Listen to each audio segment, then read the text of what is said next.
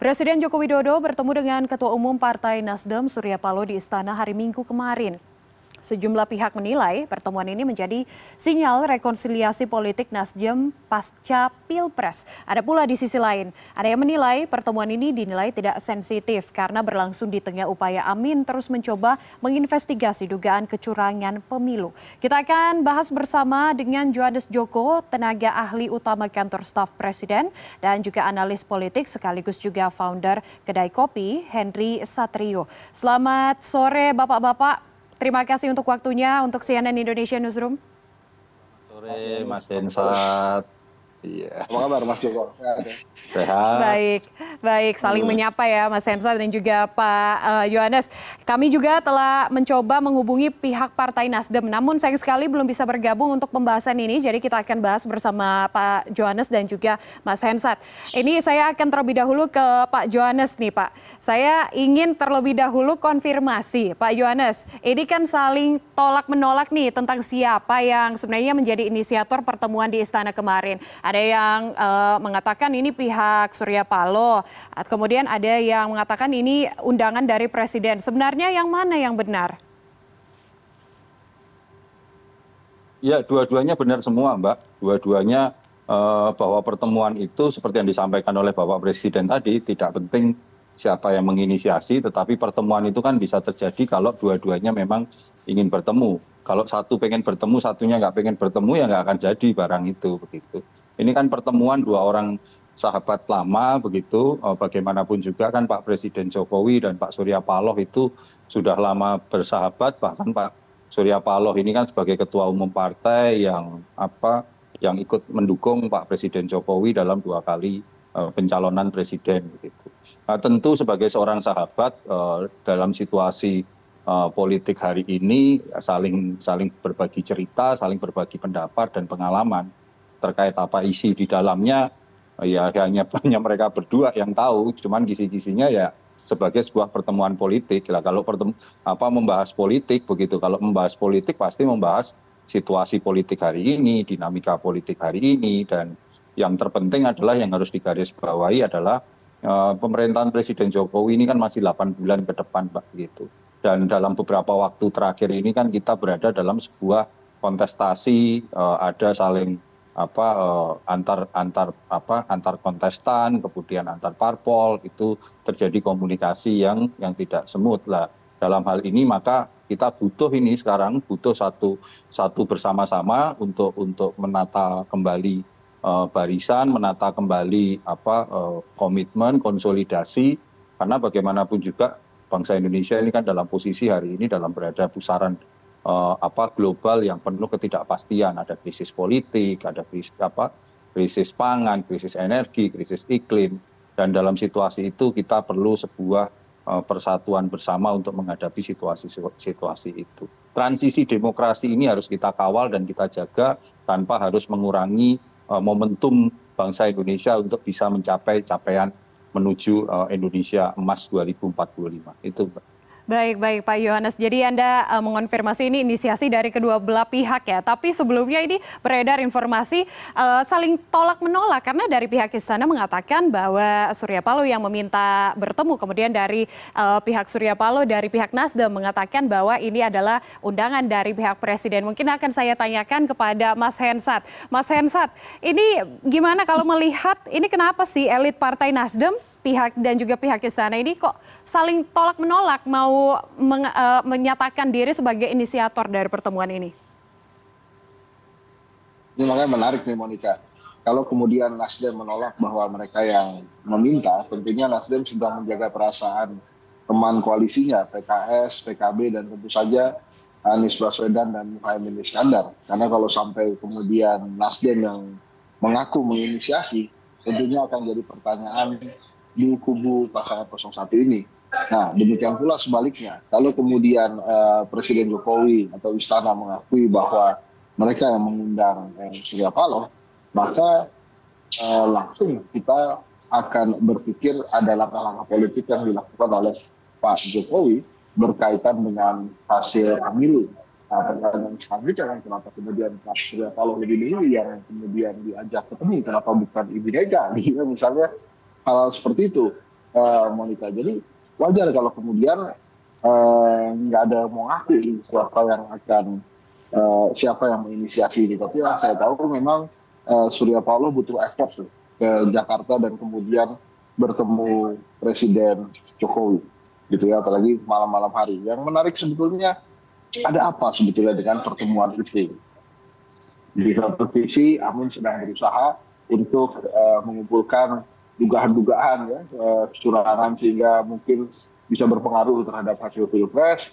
Kemudian uh, di sisi yang lain juga Pak Jokowi baru saja bergembira karena anaknya uh, berhasil bersama Pak Prabowo memenangkan pilpres versi lembaga survei hitung cepat ya atau hitung cepat lembaga survei. Nah pertanyaan-pertanyaan ini kan akan menjadi hal-hal yang menarik pada saat masyarakat mendiskusikan apa yang sebenarnya dibicarakan oleh Pak Jokowi. Kalau saya boleh uh, beropini bahwa uh, pertemuan antara Pak Jokowi dan Pak Surya Paloh kemarin tidak jauh-jauh dari kondisi politik hari ini dan beberapa hari ke depan. Tentu saja hal yang paling penting dan krusial buat Pak Jokowi adalah pada saat nanti Pak Prabowo diumumkan sebagai uh, pemenang pemilu versi uh, KPU ya uh, bila memang tidak ada perubahan dari hasil uh, real count atau perhitungan manual KPU dengan uh, hitung cepat lembaga survei. Nah tentu saja pada saat diumumkan tersebut Pak Prabowo akan menuju transisi sebagai Presiden Republik Indonesia, sementara Pak Prabowo, Pak Jokowi juga akan bertransisi, masuk masa transisi, mengakhiri masa jabatan. Tentu menurut saya yang menjadi menarik adalah nasib Gibran Raka Buming Raka yang menjadi wakil presiden Pak Prabowo. Saya hampir yakin bahwa salah satu uh, topik yang dibahas pada saat pertemuan Pak Jokowi dan Surya Paloh adalah bagaimana Pak Surya Paloh bisa membantu Pak Jokowi untuk membantu Gibran uh, lebih uh, uh, lebih terarah ya dalam dalam uh, posisi sebagai wakil presiden. Jadi mungkin bahasa mudahnya Pak Jokowi minta Pak Surya juga turut menjaga Mas Gibran pada saat mengemban sebagai mengemban amanah sebagai wakil presiden nanti. Baik. Karena pada saat nanti diumumkan oleh KPU uh, sudah ada presiden terpilih, mungkin teori politik bahwa presiden terdahulu bersiap menjadi rendah itu akan uh, dimulai gitu ya. Bahkan saya tidak bisa membayangkan bila ada rapat kabinet pasca 20 Mei itu uh, para menteri akan melihat presiden yang akan lengser dan presiden yang baru mau akan tahta. Itu akan seru juga tuh kondisi nanti pasca 20 Maret 2024 nanti. Baik, ini menarik Mas Hensat. Anda menjabarkan opini Anda tadi bahwa uh, opini Anda Jokowi meminta bantuan dari Surya Paloh untuk uh, membimbing atau mengarahkan, mendukung juga anaknya Gibran yang akan menjadi uh, wapres nantinya. Ini saya akan langsung tanyakan konfirmasi kepada Pak Johannes. Pak Johannes, gimana ini dari opini uh, Mas Hensat? Apakah ada benarnya isu uh, pembicaraan atau isi pembahasan dari Jokowi dan juga Surya Paloh? Kalau tadi Anda juga sudah sempat menjelaskan sebenarnya ya di awal bahwa isi pertemuannya ini seputar kondisi politik, kemudian pemerintahan Jokowi yang masih terus berlangsung juga beberapa bulan ke depan. Kalau demikian, kenapa yang dipanggil hanya uh, pihak Nasdem atau Surya Paloh? Ya kalau yang namanya opininya mas hensat ya boleh boleh aja lah namanya opini begitu kan. Tetapi sekali lagi mbak kami tegaskan isi pertemuan itu yang tahu hanya beliau berdua begitu. Yang apa Pak Presiden sendiri dengan Pak Surya Paloh. Tetapi kan yang harus kita lihat bahwa Pak Surya Paloh kita sama-sama tahu lah beliau ini seorang idealis gitu. Beliau juga punya komitmen kuat untuk apa yang terbaik langkah-langkah terbaik bagi uh, rakyat begitu. Lah yang harus harus dilihat tentu oh, dalam dalam kerangka lebih makro begitu Pak. Kerangka bahwa apa yang disampaikan Bapak Presiden tadi, beliau kan menyampaikan apa uh, akan menjadi jembatan. Jembatan terhadap situasi apa sih? Situasi yang kontestasi selama ini hampir beberapa bulan terakhir ini begitu. Kontestasi yang begitu keras antar berbagai kelompok, berbagai uh, kubu, berbagai kepentingan dan dalam dalam apa berbagai perbedaan-perbedaan ini perlu dijembatani kita perlu kembali komunikasi perlu kembali menyatukan langkah barisan begitu mbak sebagai anak anak bangsa untuk bersama-sama menghadapi situasi-situasi ke depan begitu. Kan kita nggak mau selalu disampaikan oleh bapak presiden ada sebuah momentum yang jangan sampai kita lewatkan momentum ini. Agenda konstitusi oke agenda konstitusi harus tetap berjalan semuanya tahapan harus dilalui tetapi momentum ini juga tidak boleh dilupakan begitu.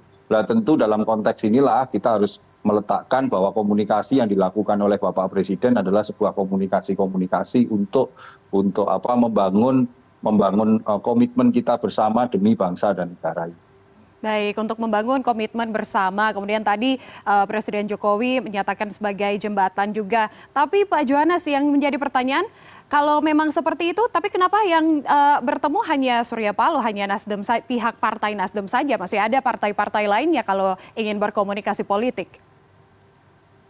Ya yang harus dilihat kan komunikasi personal antara bapak presiden dan pak surya paloh begitu. Bahwa nanti akan ketemu dengan yang lainnya itu pastilah. Ini kan pola pola komunikasi yang selalu dilakukan oleh bapak bapak presiden sebagai seorang sahabat dan sebagai seorang yang lebih senior tentu pak surya paloh uh, diminta untuk pembicaraan pembicaraan uh, mengenai situasi situasi politik dan dinamika politik yang ada. Bahwa apakah akan ada eh, yang lainnya akan diajak ketemu dengan bapak presiden? Ya kita lihat aja pola pola komunikasi bapak presiden selama ini. Beliau membangun komunikasi dengan segala semua pihak bahkan termasuk dengan pihak-pihak yang yang kerap kali memberikan kritikan kepada uh, uh, Pak Presiden pemerintahan Presiden Jokowi. Tidak ada masalah mbak. Jadi uh, bahwa komunikasi itu akan akan terus dibangun iya dasarnya apa ya demi kemajuan uh, bangsa Indonesia. Baik, jadi ada kemungkinan uh, kesempatan terbuka kalau ada partai-partai lain yang ingin bertemu dengan Jokowi. Tapi apakah uh, mungkin ini menjadi peluang untuk koalisi? Kita akan bahas nantinya setelah jeda berikut ini. Tetaplah bersama kami.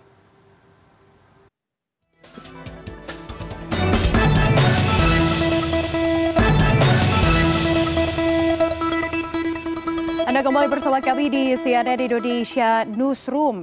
Dan kita akan melanjutkan uh, pembahasan kita terkait dengan pertemuan Surya Paloh dan juga Presiden Jokowi kemarin hari Minggu bersama dengan Johannes Joko, tenaga ahli utama kantor staf Presiden. Dan masih juga bersama dengan analis politik sekaligus juga founder kedai kopi ada Henry Satrio. Uh, Mas Hensat dan juga Pak Johannes, ini kan kalau kita berbicara politik, masih segala sesuatu bisa terjadi. Kawan bisa menjadi lawan, lawan bisa menjadi kawan. Apakah kita akan melihat lawan menjadi kawan dengan melihat Partai Nasdem mungkin menjadi koalisi pemerintahan jika Prabowo nantinya akan memerintah? Saya akan tanyakan kepada uh, Mas Hensat. Gimana Mas Hensat? Ya itu bisa saja terjadi tapi menurut saya sih terlalu dini kalau kemarin perbincangannya ke arah koalisi ya.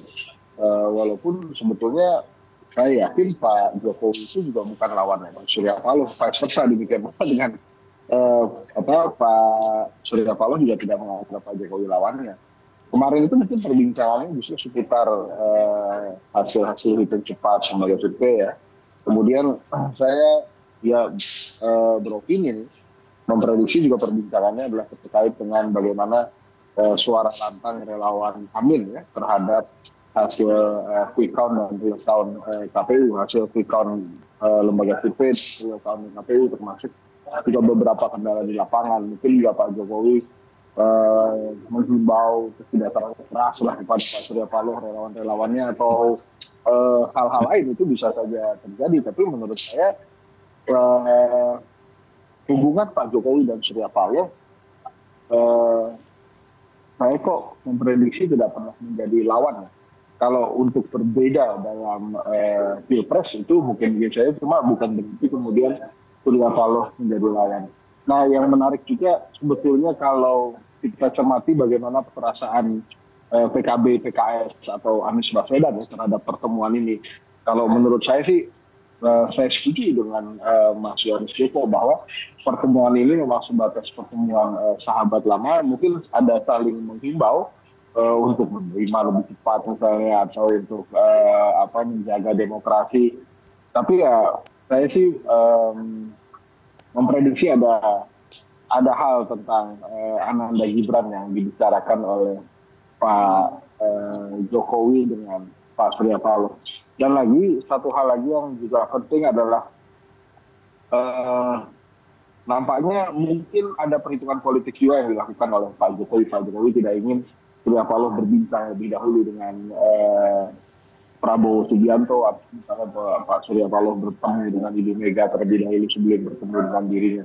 Ini lagi-lagi sebetulnya sebuah langkah politik yang menjaga bagaimana orang-orang dekat Jokowi bisa terus uh, membantu Presiden Jokowi sampai selesai gitu ya dan mengakhiri polemik yang terjadi selama pilpres seperti yang kita tahu tentunya ada hal-hal yang tidak terlalu positif yang diterima Presiden dengan terkait kehadiran Ananda Gibran sebagai salah satu kontestasi pilpres. Tapi setelah kontestasi pilpres selesai, menurut saya memang ada tugas dari Pak Jokowi untuk mengembalikan situasi terutama suhu politik menjadi adem ayem terlepas dari apa yang terjadi saat ini dengan KPU dan Bawaslu yang banyak melakukan pertanyaan-pertanyaan uh, atau banyak bertanya kepada Bawaslu dan KPU terkait hasilnya. Maka uh, wajar kalau kemudian sampai hari ini uh, menolak hasil pemilu karena kecurangan itu tetap saja digaungkan oleh relawan 01 dan 03. Menurut saya setelah pertemuan ini Pak Jokowi akan mencoba bertemu dengan uh, para mantan anggota koalisinya yang pernah berada di pemerintahan. Jadi kok saya menduga setelah ini beliau akan mengajak uh, bertemu uh, P3 gitu ya dan sambil tetap berusaha bertemu dengan Ibu Mega kira-kira gitu Monica. Baik, jadi ini uh, sebenarnya menurut Anda sah-sah saja bertemu Jokowi dan juga Surya Paloh. Tapi seperti yang Anda sampaikan, ini yang menarik di sini, Mas Hensat, kalau kita melihat saat ini banyak juga eh, pihak-pihak uh, dari 01 atau 01 ini yang berusaha untuk menginvestigasi kecurangan politik atau kecurangan pemilu 2024 ini. Ketika uh, Timnas Amin ini melakukan investigasi ini, malah Surya Paloh bertemu dengan dengan Jokowi. Ini apakah berarti ada sinyal-sinyal bahwa mungkinkah Nasdem sudah tidak sejalan dengan Amin?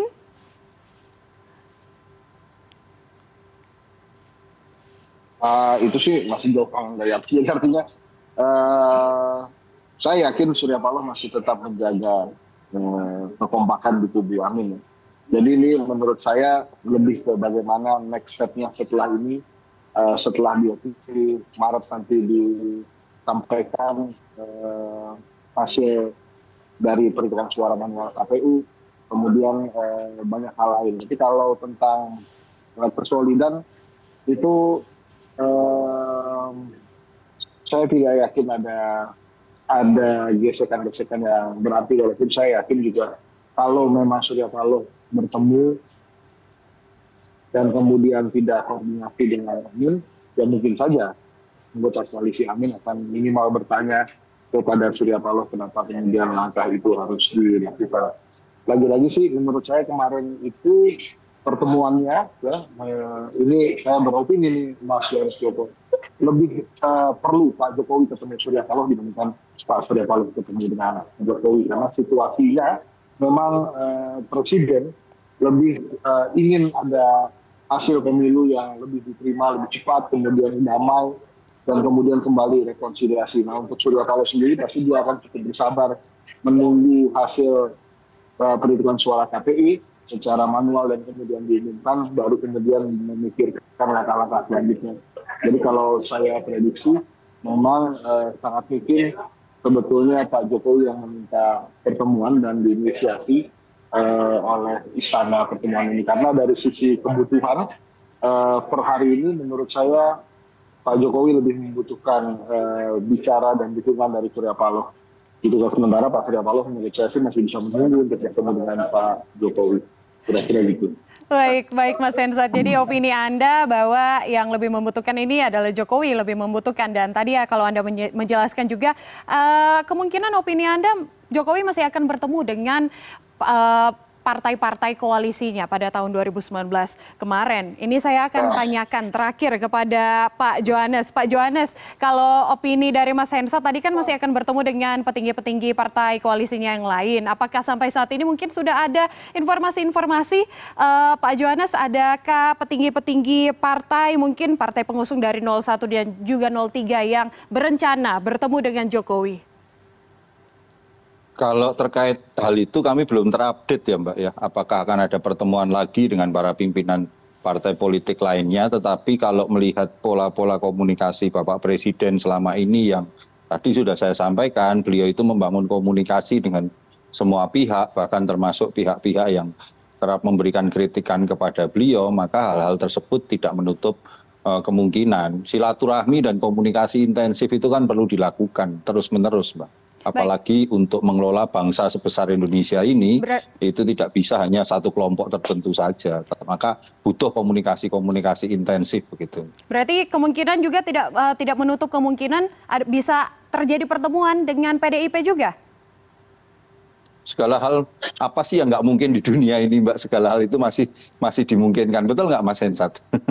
ya setuju Oke, apa sih yang nggak mungkin apalagi ini dunia politik. Baik, terima kasih Pak Johannes Joko, tenaga ahli utama kantor staf Presiden kasih, dan juga Mas Hensa, analis politik yang telah bergabung dan membahas terkait dengan pertemuan Jokowi dan juga um, Surya Paloh, Ketua Umum Partai Nasdem. Selamat sore Bapak-bapak, salam, salam sehat selalu.